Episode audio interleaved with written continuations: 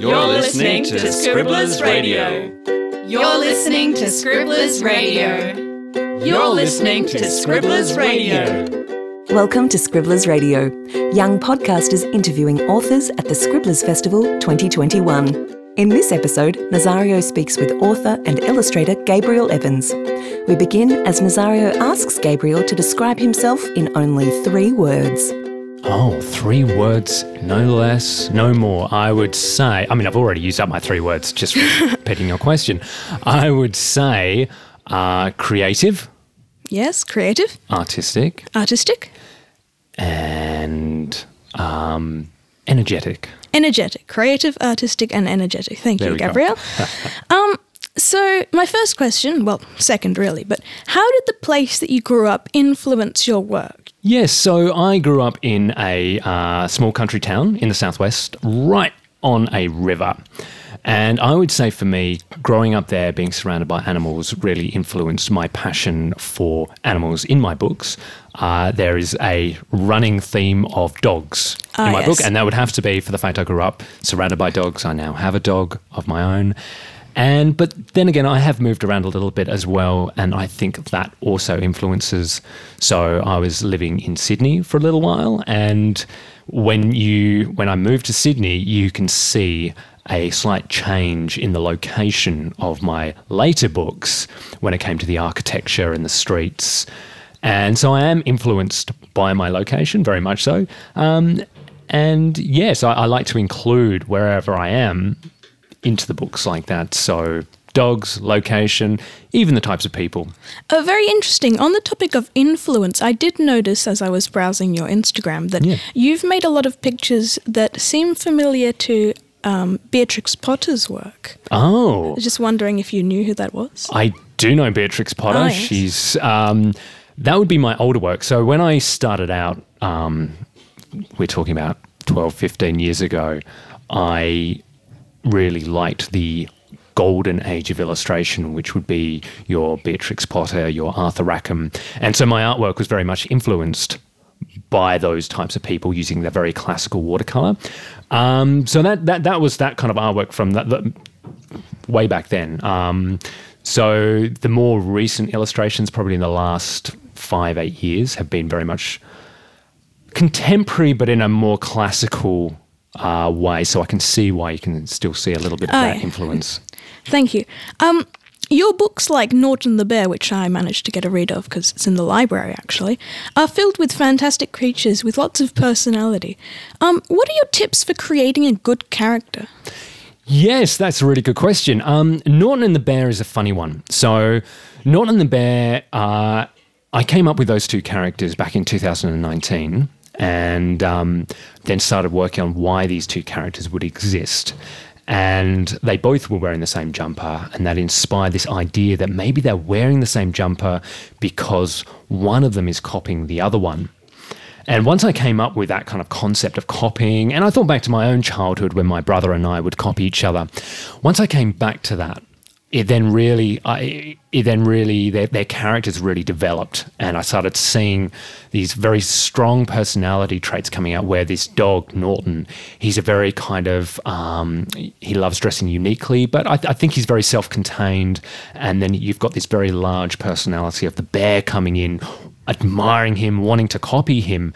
And once those character traits were laid out, and and that was through drawing them constantly in my sketchbook and brainstorming with myself.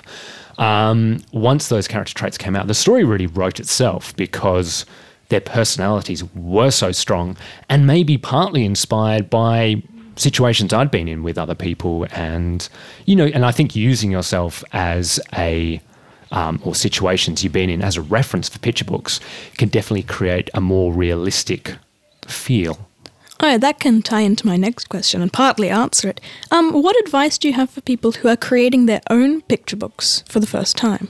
Yes. Um, so I am, if you're an author illustrator like myself, I would really strongly recommend a sketchbook. So I'm a real advocate for sketchbooks where this is the place where you develop your characters. This is the place where you brainstorm. This is the place where you can just be yourself because no one needs to look inside your sketchbook. That's your private place. And because of that, I think knowing that, I think relaxes you so you can explore, you can brainstorm. And if you find a character that you like, put them in different situations.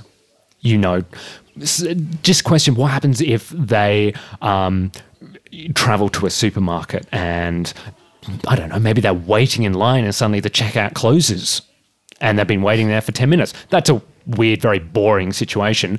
But how would they respond in that situation? So I do that with my characters. And as I do that, I begin to create situations and that kind of creates a narrative thread. Oh, interesting. So creating a sort of a make believe world for your characters and then exploring what they would do in that world. Yeah, in your sketchbook. Um, what helps you come up with ideas for your picture books? Okay, yes. So again, I'm going to come back to the sketchbook again. Um, the sketchbook is my brainstorming place, and ideas can happen. I can I can hear a story. Someone can tell a story, and that can inspire a an idea for a, uh, for a picture book, or you can um, you know experience something yourself, or sometimes it's just asking what if and putting a character in a what if situation. And for me, that really helps me inspire picture book. Great. Um, what sort of like tools do you use to bring your images to life? Not necessarily drawing like tools like paintbrushes and stuff, but do you have do you have any like drawing techniques?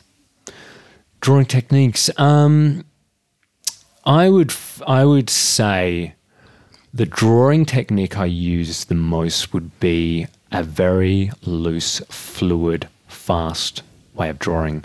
Um, and I think drawing fast and drawing with a very fluid, loose line work that helps keep a character's energy and can also help. Um, I don't know that that speed, the energy kind of comes into that work, and I hope when someone reads it, they respond to that energy that you can see in that work.